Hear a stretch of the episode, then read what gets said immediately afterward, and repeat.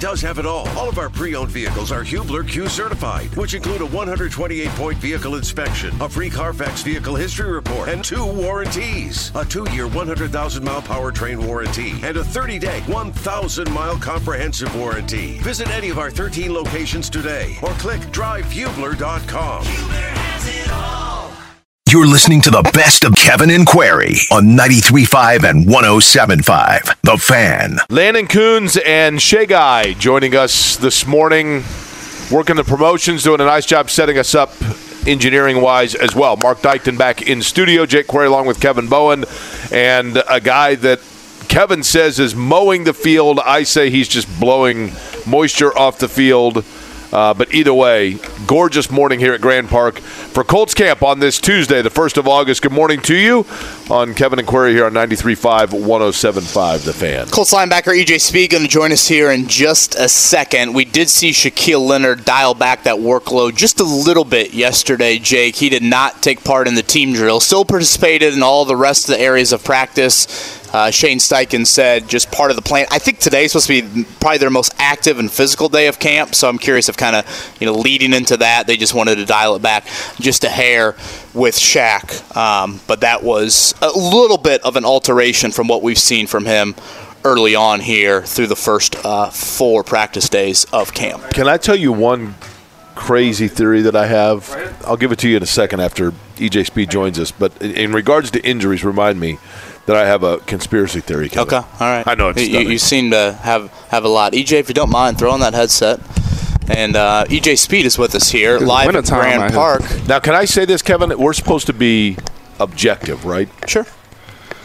And this is going to be uncomfortable. Uh, uh, I, I, it's not even 8:30 in the morning, and I'm going to make this poor guy feel uncomfortable. Okay. My favorite Colt, EJ Speed. Oh wow. Appreciate and, I, that. and I'll tell you why. I've always liked guys, EJ, that come in and EJ, he says this to everybody, by the way. That's right. You- You're the seventh player. No, I've always liked guys though that come No, in and, and are just willing to do whatever. Like like it just seems to me that you're the kind of guy that came in and said, I- "I'm cool with whatever my role is," and then by just going about and doing that and not worrying too much on what that role is, but making sure that you do it well, that opened up for you more opportunities where you became a Swiss Army knife kind of guy. Now, am I overstating that? Nah, you you actually hit it right on the nail. I think. Well, I, I think my role was more precise than you think, just because how, how deep our linebacking core was when I came in with like Eberflus and um and uh Bubba. It was kind of like, all right, look here, do this special teams thing. You know what I mean? Work your way into the defense, and then you know everything will be great. So I just dedicated my time and efforts into it, and uh, I flourished in, the, in that role. EJ, to that point, I feel like you've got to be itching to play more. Like I, I think back to the Christmas game in Arizona during the COVID year and how important you were in that win. Um, I think back to, I mean, I know the opener last year is not one that a lot of people want to talk about, but you had a huge play in that game that kind of changed the, the direction of that one. Are, do you feel like you're just kind of itching to say, all right, I, I knew it was going to be a little bit of a development for me in the NFL, but I'm ready for a bigger role? Nah, definitely, definitely. I think um, it's definitely time to get that role into play and just let it let me flourish within the role. So, I mean, it's coming together. It's coming together. I don't want to seem like you know that anything that that I do, I don't want to seem like I'm just expecting or whatever like that. But I'm just gonna let my hard work take its course, and I've been doing that since I've been in the league. I mean, I go in the off season, I work harder than anybody, and so when I come into the season, you know, that's just I'm just reaping what I sow. do you view kind of Shaq's health as having like an impact on how much you will play this season? Uh, yeah, I try not to get into that. Like I said, I just try to like you know just roll with the punches. Whatever in front of me on my plate, I just take it and, and you know I just eat within that role. So um, if if if um, D Leonard can't go, then I'll be ready to step up like I always been. If he can go, I mean I'll rally behind him. And I know, I mean he's a hell of a player, so he'll do his thing. And then um, I got roles within myself also when Shaq is on the field. So um, you know that's just what it is. Are you surprised by the amount of work he's done out here through? the No, I'm not surprised. practices? Actually, you know, me and me and we real transparent. We talk every day, so um, I mean, I already knew how how much he was uh, coming along within the off season and all that type of stuff. I watched him at OTAs, so I mean, we check up. We we brothers, so we talk all the time. So uh, I wasn't surprised when he came out and he was ready to go and he made some plays this camp. I- Is it kind of hard though because the reality is this: the reality is that if he and let's just say he is going to, you know, he's going to be held. He goes. You guys as a defense are obviously, you know, strengthened, but he doesn't go. It's better personally for you probably because even more opportunity, and yet you've got to know kind of which way you're going here in terms of how many reps you're going to get. Has that been difficult to wade through?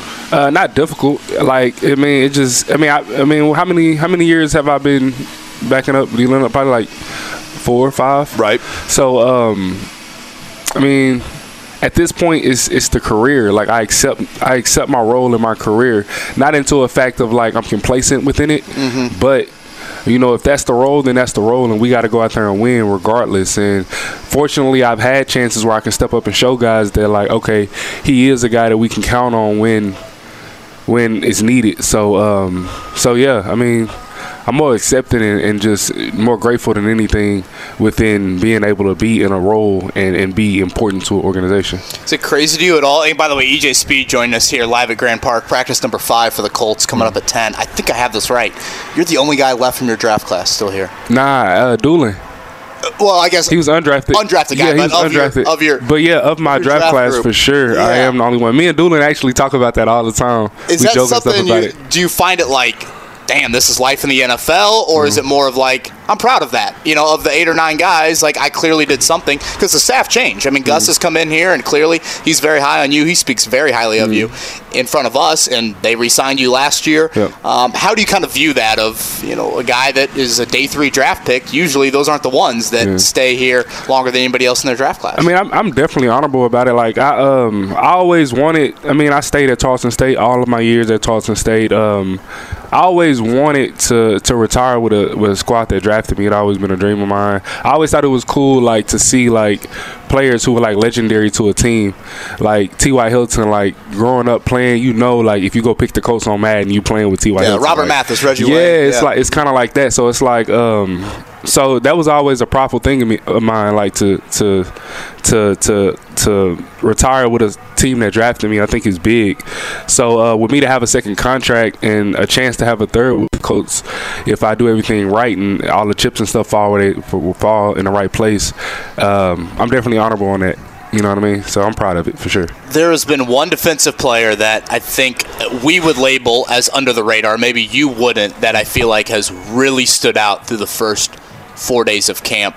To me, I guess I'll speak for myself. Who do you think I'm talking about? Defensive player that stood out. Everybody been making plays. A little bit under the radar. a guy, Tamiwa?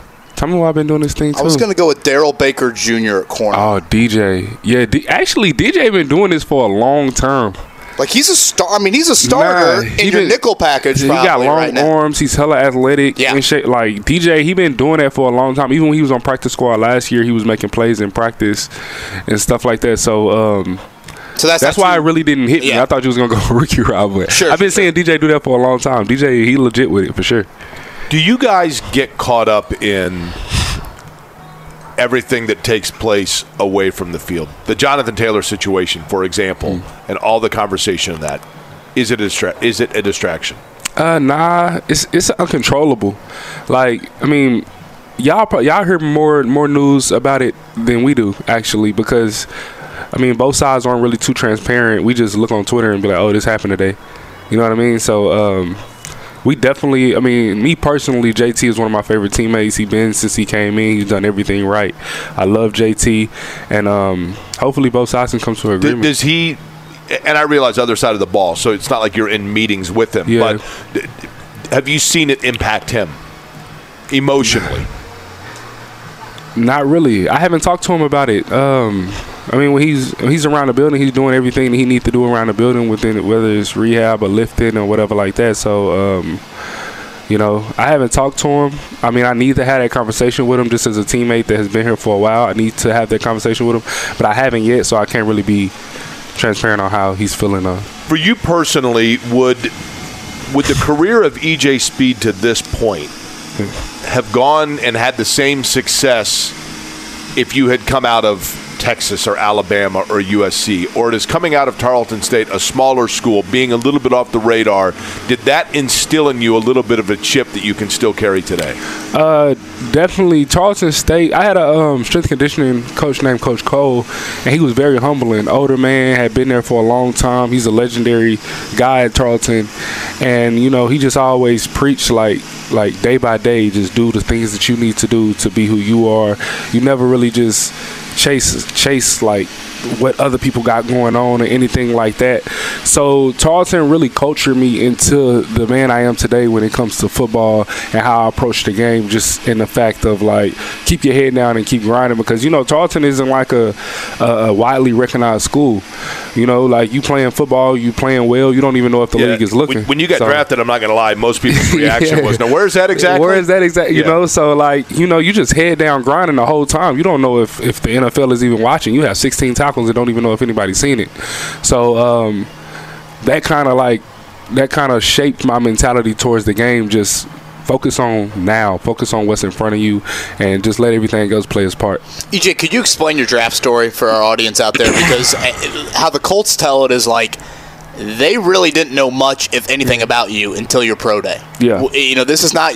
You aren't a combine guy. Mm-hmm. You know, this is not something where you know. To your point, you know, a lot of people are watching you in college. So, walk me through maybe like January to April of that draft cycle. What you thought was going to happen, and then obviously what happened at your pro day. Uh, I talked to a few teams within the uh, the draft cycle or whatever like that when it became available for the teams to talk to us.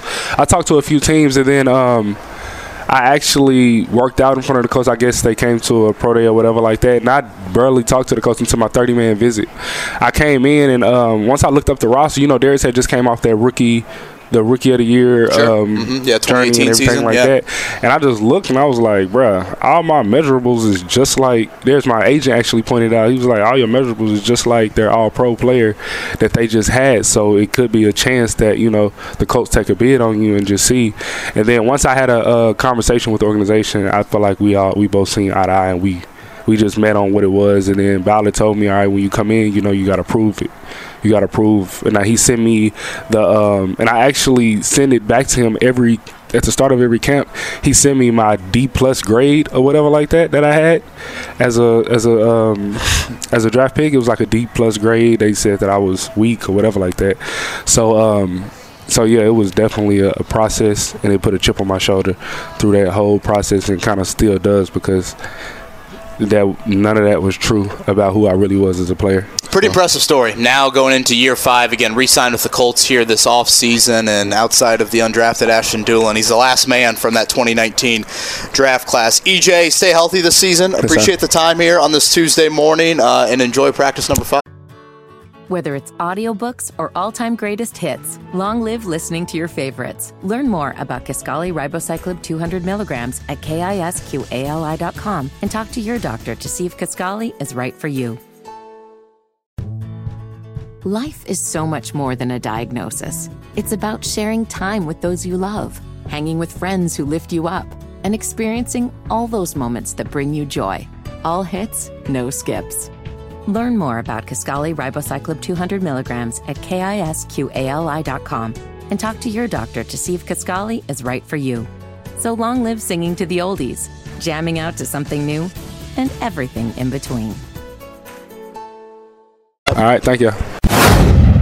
All right, here we are, Colts training camp, and Joel A. Erickson joins us here. And Joel is he's brought some gifts. And, and Mark, uh, this is something that uh, I think you will be a fan of. Again, Joel and I had a friendly wager on the Reds and Brewers series, and by the way, things have turned since then. Joel, uh, the Reds and Brewers series from last I get was it last week or two weeks ago at this point? last- out of the All Star break, right? Yeah, last Or- week. No, it was it was end of the month. They had another one out of the All Star break, but uh, the Brewers take two of three from the Reds. Uh, Jake, I gave Joel a six pack of beer. Ha- have you consumed any of the beverages? Yes, it's it's a real good IPA. That Hustle Okay. IPA is like it's like a nice clear, crisp one. It's pretty good. so for the summer. Hustle IPA from Rheingeist. I felt like the You had to get a Cincinnati, Cincinnati twist. beer, right? Yep. It's got you know the baseball stitches on the ball. Um, I thought it was a good looking can, and also I was curious about the taste. So that's good to hear. Now you have brought me something. Yes, yes. Okay. So the, the bet was, uh, I think Mark was trying to get us to do like a Uh, yeah, I run, which know. It that was, it was, I was a little turned off by that. uh, but it was it was whoever's team won. The other one had to wear a shirt, and uh, I, I could make you try to wear this one. This is, oh wow! This is the sun's out, guns out when it's 90 degrees or higher. Make sure the camera sees that. Yeah, Is that's, that uh, extra small? this is this like is a a, medium. This is a medium, but I, I, I I didn't think that want would fit Max for dinner. I didn't want to do yeah. that to KB. I, I was wearing that the last uh, Brewers Reds game I was Okay. at. Uh, but this this one, we'll we'll just go with the old standard, a little bit bigger. You know. All right, all right, It's, that's it's performance too, so it's not gonna like make you too hot. I, I, I am, you know, I think Mark will get on me if I don't. I'm willing to put that on. You're. I think you I'm have to put to. the other one on. You have to. Should I, Jake? Jake's seen me shirtless, so this won't be the first time. No, no, What's the other one here? What do we got? Let me see. Well, well, the other one's just kind of your your your It's Nike standard, t-shirt. you know. Yeah, Hold on. your Nike T-shirt. You know, nice, but what what size we got on this? large, large. And that one's which? No, now that you say that, it looks like an extra small. It to says medium. We got a medium. No, you know, I'm gonna, I'm gonna, I'm gonna put it on. Yeah, you got to go with the medium. All right. You got, you guys talk about some things. I'm gonna change shirts here. okay? See, I'm old enough to that my favorite brewers were Cecil Cooper and Robin Yount. oh, see, R- Yount. When I first started, when my dad first started taking me to Am I games, allowed to take off my shirt with a media credential on? I'm a little. You just go kick me out. Step right there between the uh, right around the corner. uh, Yount was on the very tail end People in that because I'm from way up north in Wisconsin. So we would go to we would go to the Metrodome for Twins Brewers games, and it was like Kirby Puckett when the Twins were really good, and then Yount was in his like late. So you did? Did you see Winfield play? oh no, Winfield was a Blue Jay. I'm sorry, I was thinking Twins. I, I remember those teams because Actually, of, uh, that, that doesn't. That's, Landon, get the camera back on here? the shirt fills out well. It fills here's- out well. here, here's what's scary. what's scary is you actually look like half the state of Wisconsin. Oh my God, Kevin! That's what what's the scary hell? about this. Excluding Mark, this is all your idea. I know. Add 70 pounds and you are the biggest Wisconsinite ever. Rick Venturi is looking horrified behind Uh, Coach, I apologize. A bet's a bet. You got, you. you, Rick, Rick Venturi's come over. Coach. Coach, I, I'm sorry. Joel and I had a bet. You're, you, you're a big Rays fan. Joel and I had a bet for our Brewers and Reds, and if I lost the bet, I had to wear a shirt of Joel's choice. And this is, and this is this is what he brought in. I, I, I tried to give him a way out, Coach. I did. I, there's there's a there's a, a much bigger shirt, that, but but KB being a good sport, he went for the tank top. I mean, on, on on the 95 degree days that we had, the James, not with the official. James, James Boyd's got an official camera that he's now taking The, shots ar- of. the arms are horrific, man. Like, I, have you? My Rays are rallying. Raise a rally, and says Rick, Coach Ven- Venturi. Rick Venturi and I could make a wager on the Orioles, the cute fella, and the Rays in the East. Uh, Kevin, have you done any sort of like bicep work at all? No, I'm, Ever? I'm, Ever? I, am too afraid it'll uh, impact my golf swing. You look like you need to put SPF 100 on those guns you got right now, Kev. well, guns. That was a nice compliment from go. Mark. Yeah. Mark, I think if you got the HD version of the camera, you would not call them that. But That's true. I appreciate that. Well, it, it nonetheless. the sun's out. That's the sun's out, guns out, going to games shirt. That's what that's for. That is yes. This is 100 percent that. Uh, Well, Joel, based hey, on those arms, the sun ain't been out forever. Joel, well, I mean, Jake, do you want me to take my shirt off more? I mean, you No, seem I'm to be good. appalled by it. I'm good. I, we're, we're fine. We're doing just fine here. Joel A. Erickson is with us here from the Indianapolis Star. Players starting to come out to practice. We'll continue to keep an eye on the availability of one Anthony Richardson here on this Tuesday, practice day number five. Joel, I don't even know where to begin on the Jonathan Taylor situation. Um, let's go here. What's next? What, what, what are we waiting for next? I feel like it's potentially Taylor to either speak publicly or come off the pup list. I'm not holding my breath for either of those things to happen in the immediacy at all. What is next? Ultimately, I think I think you're probably right. I think it's probably him coming off the pup list. Um, if he spoke, it would be kind of strange now because there was a sort of a. thought that he wasn't going to speak until he came off the pup list. That's kind of what we were told. And then if he does that, then obviously it's going to be a bigger deal. So I, would- I would assume that he, him coming off the pup list is next, unless some team wanted to trade for him. I don't know that that's likely, but it does feel like uh, the, the hard part of this is I'm sure you felt the same way. There were three times last week that I thought we were okay. Now we're in a holding pattern, and then something happened at 9:30 or 10 p.m. Yeah. and and it, it went to a different place than I thought it was going to go. So I, I'm I'm right now trying to figure out what's what's the weird thing that can happen that doesn't make sense to you or me in terms of what could happen next. Okay, so the question then becomes, um, you know, when I watched Taylor walk around yesterday, maybe it's power of suggestion in one's mind. He did look a little bit hobbled. I thought, is the non-football injury list still in play, or are there too many like technical hoops that that would have to go through on that? I, I saw a suggestion from Ian Rapoport, and I, I admit to not. I keep saying the NFL needs to give us a, a, a page where we can just look this stuff up, but I, I saw him make the suggestion that they had to put him on NFI at the beginning of camp. And I'm not entirely sure if that's true. If you can just slide somebody from the pup to the NFI once you've already done it. Um, difficult. yeah. Seems a lot of lawyers involved. So, and that's that's the other piece of this is I don't know after what happened the other night where you've got the suggestion of NFI and then Taylor denying that he has a back injury. Uh, where you go from there is something that you just don't see in the NFL very often. I, I don't know what's I don't know what's next for that. Is it a grievance? Is it the NFLPA? Like, what, like you said, lawyers is what is what would. Well, if I'm Jonathan involved. Taylor, the second that I realize that a back injury might possibly put me on a list that costs me paychecks, I'm also then denying that I have a back injury, right? right? But if you did it after you've already reported that injury to the Colts, they But if would you in did- theory have documentation, But, right? but correct. But again, I go back to I'm going to be this simple with it, Joel. Is it possible that Jonathan Taylor reported and said, "Hey, just so you guys know, like, man, I was working out, I, did something to my back, and I want to get it looked at because I, I felt like a tinge and it, it still hurts." Then they do the MRI on it. Then, and they say like, "Oh, you have an inflammation or whatever it might be." Then he comes out and says like you know hey look i want to be traded this this brouhaha swells up and the colts say oh you know what actually you now might qualify for the non-football injury list and guess what you wouldn't get paid if you go on that and then jonathan taylor goes oh man i never should have said anything I, I I mean i know that sounds like overly simplified but isn't that possible It, it's possible. I just don't know why you would publicly then say I never had a back injury. because because you know if Jonathan Taylor doesn't have a back injury, Joel, there's no way they can put him on non-football injury list. Right, right. And that costs him money. So if you're Jonathan Taylor, the second that you find out that a back injury might actually put you on a list that costs you money, then immediately you're saying, "I never said that." Man, that's a if that's what's if that's what's going on, that's just such a that's such a risky play. I, I, I assume that NFL medical staffs have to have everything documented, especially with the PA and everything that goes in there. So if he if he suggested it, I, I could be wrong. I, I don't we don't actually get a big window into how those medical things work. Um, but I, my assumption would be that if you publicly say I never had one and they have documentation, then it's it would it, it would be a pretty risky play on my part. But I, I don't know. I y- your your scenario is plausible. I just it would be hard. It would be hard for. I'm having trouble wrapping my, my head around if I was in this situation, saying, like, knowing I just did it. Well, the like, other side four of it would days be, ago, and then okay, the other side of it would be this then: what motivation do the Colts have to make that up? So, so we've presented that Jonathan Taylor might have incentive to backtrack. What incentive do the Colts have to, make that up? to threaten the no pay. Just to, just to have the threat out there. But if there's no documentation- because because there's also the piece of, of the, the report that went we're possibly going to put him in on FI.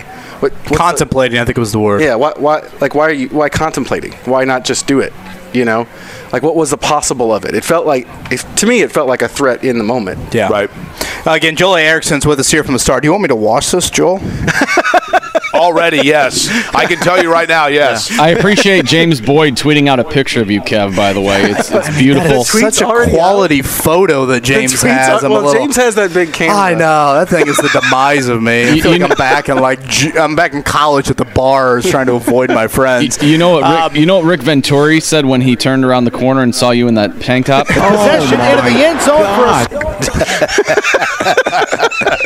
that is so good. that is the parting of C, uh, J- uh, Joel, with on the Jalen Hurts touchdown. That was Rick Okay. Venturi's reaction Okay. to Jalen Hurts uh, waltzing into the end zone back there in that November game This with is the Eagles. this is after my son uh, tried to scare you or something yesterday. I know he did. He frightened me. I know in in, in the media center. Yeah, yeah. That was uh, that gave me a good laugh. Um, back in June, Jonathan Taylor was frustrated. So before any supposed Yeah. back issue, he was frustrated in June. And I'm trying to make sense of what has changed in the Colts mindset. They drafted Jonathan Taylor in round two of the 2020 draft. He is on the side of their stadium. Mm-hmm. Jim Irsay was on the Zoom call the night, day two of that NFL draft, telling Chris Ballard, You love this guy, you trade up for him. He was encouraging his GM to do that. Now, here we are three years later. So, what has changed in the Colts' thought process in regards to a running back, in regards to a run game? Go ahead and give me your answer, but I'll also throw out there where does Shane Steichen play a role in all this? So uh, I was going to actually go in that direction because back in March when we were at the owners' meetings, um, one of the interesting things was, and one of the reasons that I thought that Taylor would get extended was that in our sit down with Jim Irsay, he mentioned Jonathan Taylor being special several times in that in that talk, and how getting him back to healthy was so critical for this season going forward. Like, essentially saying this is our offensive guy to go with.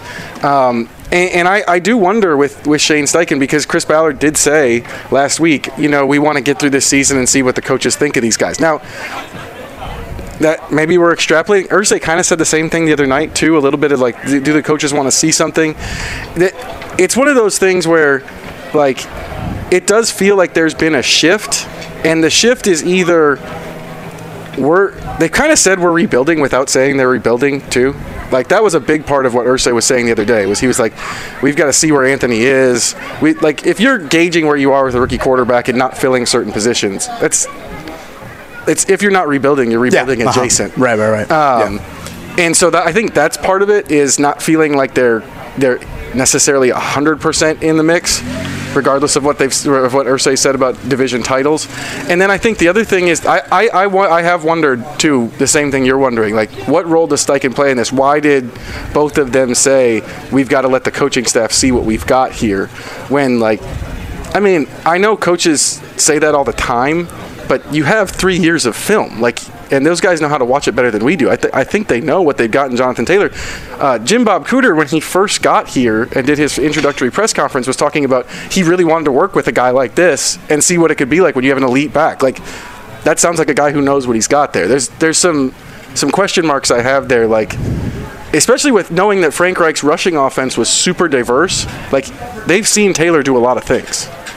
And in addition to that, you know, Steichen, we'll get into this in a second. You got time to stick around, Joel? Yeah, Uh, yeah. You know, what Shane Steichen might see in terms of. Do I need sunscreen, Taylor, Brett? Is Taylor needed for Richardson? Richardson needed for Taylor? Brett. A weight room that. aficionado, Brett Bensley from Fox 59, just made the guns motion to me like I've got them. No. Did he not? No, I mean, he might have, but. Thank you. No. That's not at all not at all what he was meaning by I'm going to hit the bench press here during the break. We'll be back with Joel A. Erickson to round out the show here. Okay, Joel A. Erickson from the Star is our guest. He is sitting right here. We have yet to see Anthony Richardson as quarterbacks have worked their way out onto the field. Question for you, Joel, is this: When you look at Shane Steichen's offense, what he did in Philadelphia. Kevin has asked this a lot. I think it's a great question. As the Jonathan Taylor saga continues to brew, is there any chance that Shane Steichen has influence of that of saying, look, in terms of developing Anthony Richardson, I think we can do running back by committee. We don't need a stellar five star guy behind him. I, I think it's possible. I mean, that's kind of where the NFL's gone. I, I don't know that I would agree that the guys they have behind them right now constitute a the kind of committee that makes up for it. you Especially know? after yesterday, right? Especially after. Zach Moss breaks his arm. Now, it, you know, four to six weeks, you know, he could in theory be back for the season opener. But like Miles Sanders, who they had last year, I mean, I wouldn't put him on Taylor's level, but that's a good back. That's a good running back. Zach Moss is, is a guy who, I, I, albeit he did play well down the stretch for the Colts last year, but he spent three years in Buffalo unable to, to get the starting job. He doesn't really have the top end speed, the explosiveness that I mean, Steichen hasn't really tried to give us a whole lot on what he wants out of the offense, but I know he wants explosive plays. And when he talked about like what a running back could give you, a couple months ago. He was saying uh, a good running back gives you explosive plays when you don't have any. And I would I would say, assuming that if your Richardson is starting, you're not going to get quite as many explosives in the passing game as Jalen Hurts did because number one, you don't have AJ Brown, DeVonta Smith. Number two, you have a rookie quarterback instead of a guy in his third year of NFL development.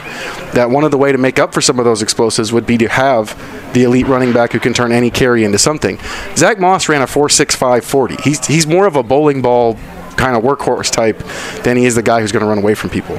Again, uh, players starting to uh, really a ton of players now out to practice. I don't know. They set off a big cannon yeah, here. Yeah, I don't know what that is. Get practice going. Uh, Gardner Minshew and Sam Ehlinger, the two quarterbacks I see so far. Unless my eyes are missing, Anthony Richardson have not seen him out to practice. The update from Shane Steichen yesterday was the glare off your forearms is probably blinding. I know, Shane uh, just made eye contact over here. I think he gave me a little head nod there. I think he was impressed by the guns as well.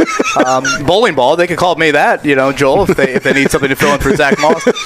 Uh, but the update yesterday was they were hoping for today, the return for Richardson, but worst case scenario would be Thursday. Again, no practice for the Colts coming up tomorrow. Getting back to the Taylor conversation walking away Saturday night from Jim Irsay over here, about 30 yards from us, I thought to myself, if both sides are as dug in as they are, and you're not going to pay Taylor potentially anytime soon, don't you have to try and extend Michael Pittman right now? Uh, that's a good question. I, I would think the so. fear there, Joel, is all of a sudden, let's say Pittman has a great year, mm-hmm. and now he really wants to test the market, or if you know he has a. Do I see Richardson out there? Looks like he is out there. Richardson yeah, helmet there. on. Um, looks like he will be giving it a go today. Um, let's say you know whatever things go great or things go horrible, and you know he doesn't like you know whatever how Anthony Richardson's throwing the football. I just don't think you can get to next you know April, Joel, and all of a sudden you're looking at a depth chart that is Alec Pierce, Josh Downs, Mo Alie-Cox, Jelani Woods, and Deon Jackson as your skill players around Richardson. That is a thought that I had of like, okay, Taylor looks to be done, and maybe I'm you know too aggressive that statement, but don't you got to move quickly with Pittman? I, I think if you can, I think you want to. I, I think the question is kind of going back to what you said at the beginning. It, does Michael Pittman want to move now when if he has a big season, like that's that's a position where he knows what he's what he can get paid, and he knows that the ceiling might explode on him before he gets there. You know, I mean, Christian Kirk got the deal he got from Jacksonville, and if you look at the numbers of what they'd done prior to their previously in their careers, Michael Pittman has been more productive in his career so far than Kirk has, which we can debate like, you know, skills and talents and going deep and all that stuff, but that's how contracts get done is the numbers in front of them. So, like from a Pittman standpoint, it's it's maybe the same thing. Maybe he's sitting there and thinking, if I have a big year here, I might really get into the big money. And you know, Kirk actually turned out at the time. I remember people rolled their eyes at that. And it's a good deal for them. deal, yeah. By, yeah. by the time it was said and done, it was pretty. He had his biggest player. year there last year. And, and I've said this endless, endlessly about what Jacksonville did last year. Whether it was Zay Jones, whether it was Evan Engram, whether it was Christian Kirk. For three months, the NFL world ridiculed them for overpaying.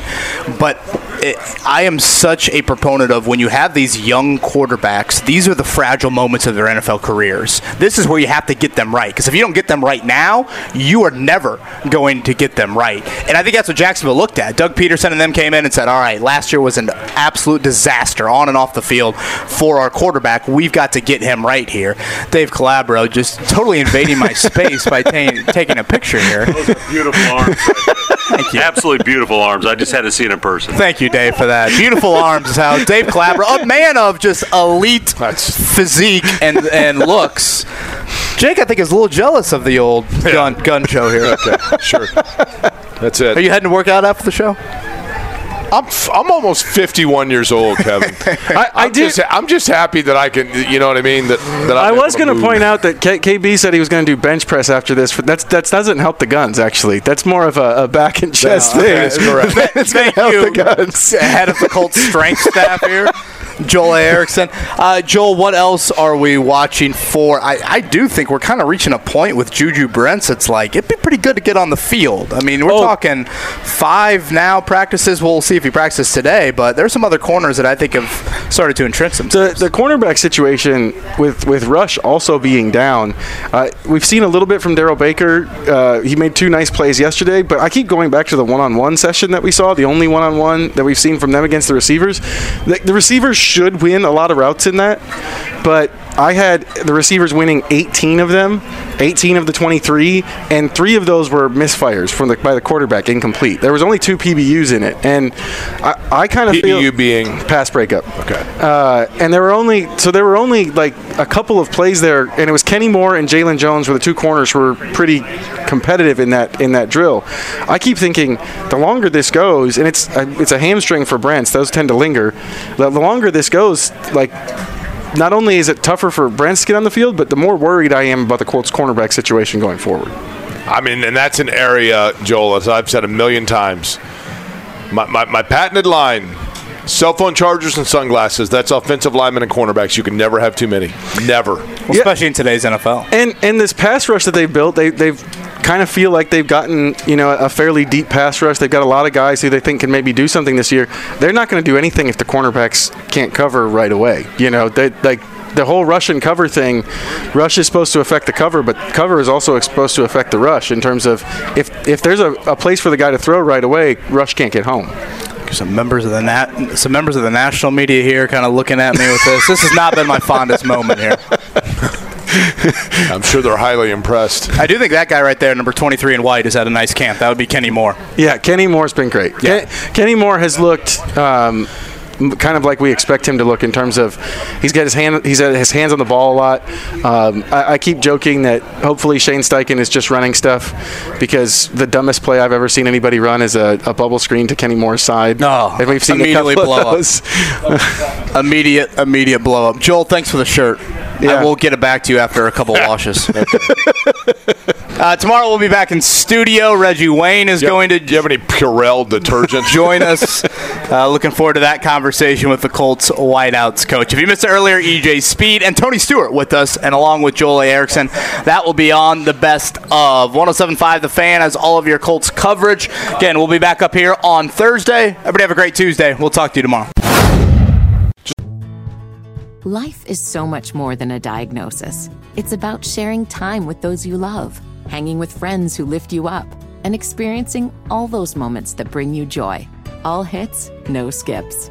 Learn more about Kisqali Ribociclib 200 milligrams at kisqali.com and talk to your doctor to see if Kisqali is right for you. So long live singing to the oldies, jamming out to something new, and everything in between. About a month from now, as a matter of fact, as we are at Grand Park for Colts camp, a lot of attention will be out on the west side for the U.S. Nationals, which, as I have always said, and it probably, for those that are involved in it, they get tired of hearing it, but it's true. The Super Bowl of drag racing, the Indy 500, whatever you want to call it, uh, it is the biggest and the best, and it is all coming up Labor Day weekend. And to talk about that, to promote it, a guy who has decided to dabble his toes into and not just here's the thing tony stewart like you didn't decide just to kind of experiment when it comes to um, you know drag strip racing you just decided to go all in which i kind of love uh, first off thanks for joining us man it's good to talk to you Thanks. Yeah, I, I would say uh, dabble was an understatement for sure. We uh, we might have just dipped one toe and said, hmm, "This doesn't feel too bad," and then just dove head first. But um, yeah, I'm really enjoying this. It's um, it's been a lot of fun to meet Leah.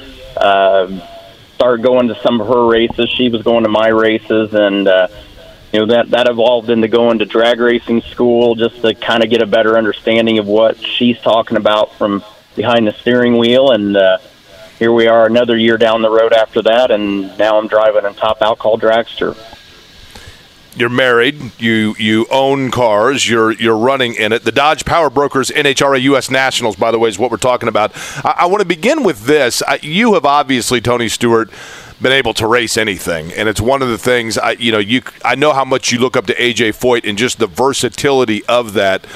Is there anything at all that translated other than just having your hands on a steering wheel towards learning how to race in this discipline of racing it is drastically different, and, it, and you wouldn't think it would be. I mean, I I've been racing my entire life, obviously, and and I remember watching the drag races, and like I, I always thought they fired up, they do a burnout, they back up, the engine tuners twisting knobs, and and then they send them up and they go. And there's way more to it than that. So, to your point, though, the the driving side when you hit the gas, I mean, you're your instincts kick in just like they would any other race car. But I think the thing that's that people don't realize is how intense just the procedure and the cadence of the procedure. Uh, everything you do, you have to do correctly, and you've got four or five guys around the car the whole time that it's running, and you're you're in the front part of the car. So uh, to sit there and every everything motor and everything's behind you and all those guys, and you're responsible for their safety too. So just making sure you do everything correct is uh, you know a big part of what we do in drag racing and and the focus. It's just a different mindset and it's a different skill set that you have to have to do drag racing. It's racing legend and Indiana native Tony Stewart. He's with us here on the Payless Liquors hotline again, along with the NHRA Nationals coming up. Obviously, here, what, a week from Sunday, Jake, we've got uh, the Brickyard that will be over at IMS. We have seen a change to the road course here in recent years. Tony, if uh, you got to make the decision, would you like to see the Brickyard on the oval or on the road course over at IMS? I'm a traditionalist and I'm old school. I want the oval all day long. well, you had pretty good success on it, no question about that, right?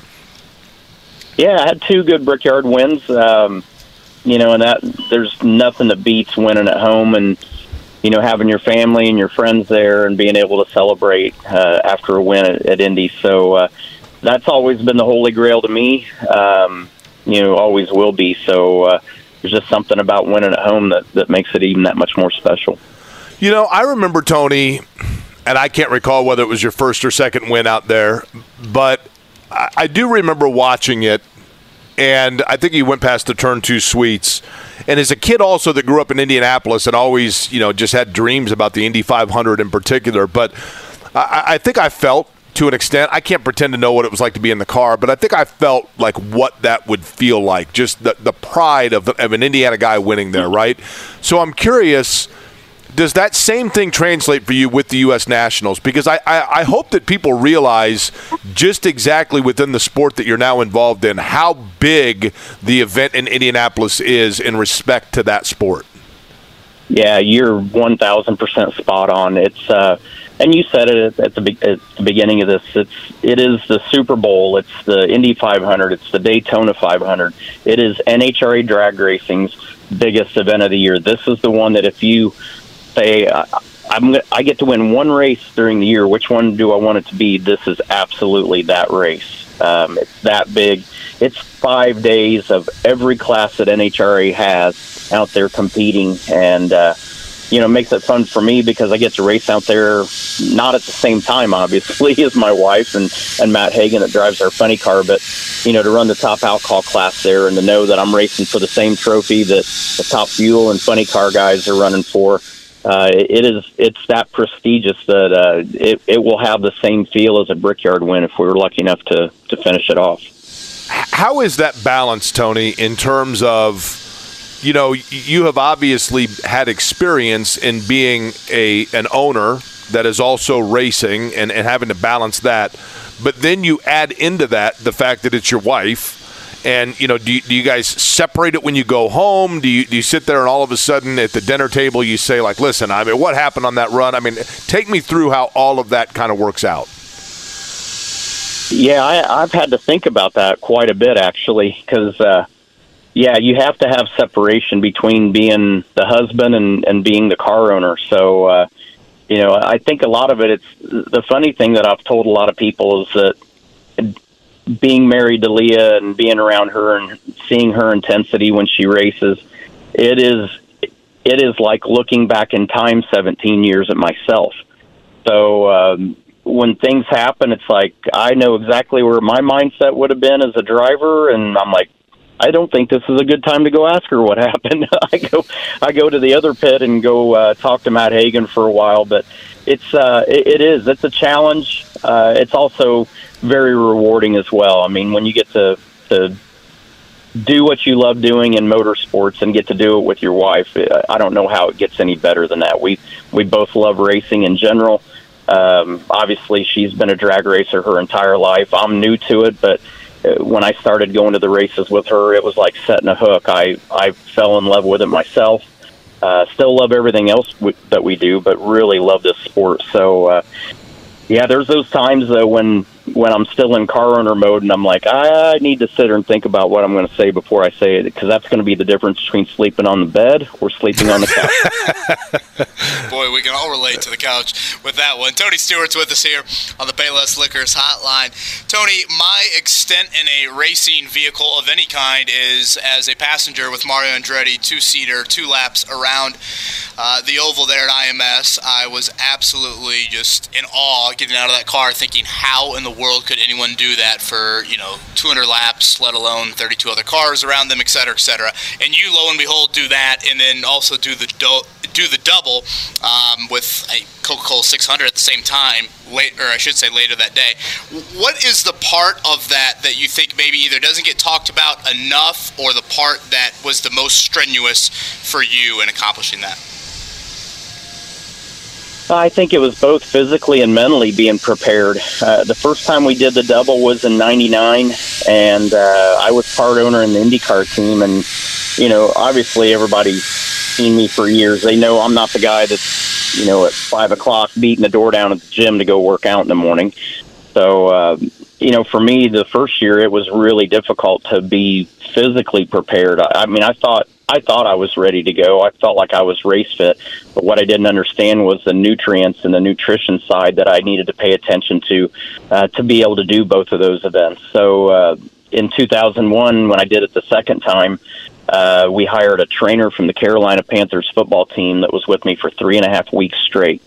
And uh, everything that I ate, drank, he had it documented. I mean, he wrote everything down, but he he dictated what I what I ate and drank. Uh, I literally lost six pounds in the three and a half weeks just from what he was feeding me versus what I wanted to eat. Uh, but I was in way better shape the second time around. We ran the 500, ran six, uh, got in the airplane. They get IV fluids in you, um, give you food that they want you to eat for. I mean, I had a I had a Rice Krispie treat bar, uh, and I didn't understand if there was something in that that that's what they wanted to get in my system for the for the 600 in Charlotte. But uh, finished third at the 600 and and felt like I could have ran another race that night. So I mean, it, the the training part of it was a huge asset in our success the second time around. Speaking of conditioning, Tony, I saw a photo of you recently. It looks like you're you're getting back into shape, actually, and so that made me curious. If I'm not mistaken, your first NHRA win was in Vegas. I, I could be wrong in that, but um, when you won, did you were you able to go to Dairy Queen and celebrate? Because don't you like to go to Dairy Queen to celebrate a win? Yeah, you're right. I did win at Vegas. That was my first win last uh, or this spring. But um, yeah, we the the local Dairy Queen. There's two of them in town. They're two different owners too. But the one that sponsored me when I was nine years old, he still owns it. He uh, doesn't get around quite as good as he used to uh, when I was eight years old, but uh, he's still at that at that store every day. Daughter runs it, and uh, he's he's there working like he always has. He just doesn't work quite as fast, but we still. Uh, we still go in there at lunch with the with the rest of the Liars Club and and have a good time, uh, bench racing and telling stories. And uh, once about every five or six trips there, he'll break down and give me a free uh, chocolate shake. So uh, you know, I'm, I might be making him go. go broke. I'm not sure. Hey, Tony, I know you got a busy day, so we'll let you go here in a second, but I did want to ask you also again, Tony Stewart is our guest on the Payless Liquors Hotline. Labor Day weekend is when the Dodge Power Brokers NHRA U.S. Nationals will be taking place. Tony will be out there in his top alcohol dragster, his wife, and of course his team as well. Three different levels that you can see him racing. Uh, but in terms of next weekend, just your overall thoughts right now. I know Chase Briscoe ran really well on the road course a year ago, but just where your team is right now Cup and where you would like to see improvement. Well, we're kind of handcuffed to a certain degree. I mean, they've they've got the rules package so tight that we can't sit there and fix problems that we know we have. It's uh, you know they've just got the the box that tight now. But I'm I'm really proud of our group. Uh, all four drivers ran well. Uh, all four more in the top eleven this past weekend at uh, Richmond. So. Um, you know, I know obviously for Chase, it's a home race just like it was for me, and it means a lot to him. And he's a very good road course driver. So, uh, you know, his first year there, he he had a shot to win it and got pushed off the racetrack. But, um, you know, guys like Kevin are good road course racers. Aric won at Sonoma in the Xfinity car this year. We've got guys that know how to road race. We just got to be able to give them what they need to do to get the job done. But uh, at least we were encouraged this weekend by Richmond, where it's not a big track; it's more that short track feel, and that's that's what you get with road courses. You, you kind of use some of those uh, same setups and techniques to get the car working there as well. So I'm excited about it. So, what changes would you like to see that would loosen up those handcuffs a little bit for your team? Change all the officials in NASCAR would be the start. they're, the, they're the rule makers, but uh, no, it's a tough job. I mean, it, it, running a sanctioning body is very tough, but um, you know they've just got the you're, you're kind of stuck at whatever the manufacturer submitted for uh, Aero, and um, you know we're we're just a little bit behind in that, so we're having to try to find other ways to compensate for, and it's it's uh, much tougher than people think.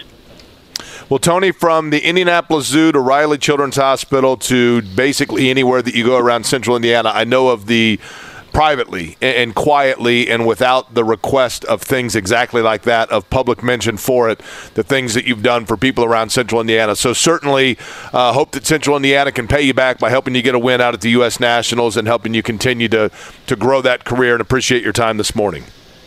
Nothing would be better than to celebrate with our hometown fans. So uh, look forward to seeing everybody out there. And man we uh, i'd say if we get lucky enough to win the u.s nationals and Top Alcohol Dragster, we will have one hell of a party that night. So we'll, we'll make it a, a very special Labor Day weekend for sure. Chocolate shakes for everybody, baby. yeah, I might have to spice it up even a little more than that. We might have to throw a little extra in it. Top alcohol chocolate shakes for everybody. No need to sleep on the couch that night, right? That's right. Thanks, Tony. Appreciate it, guys. Thank you.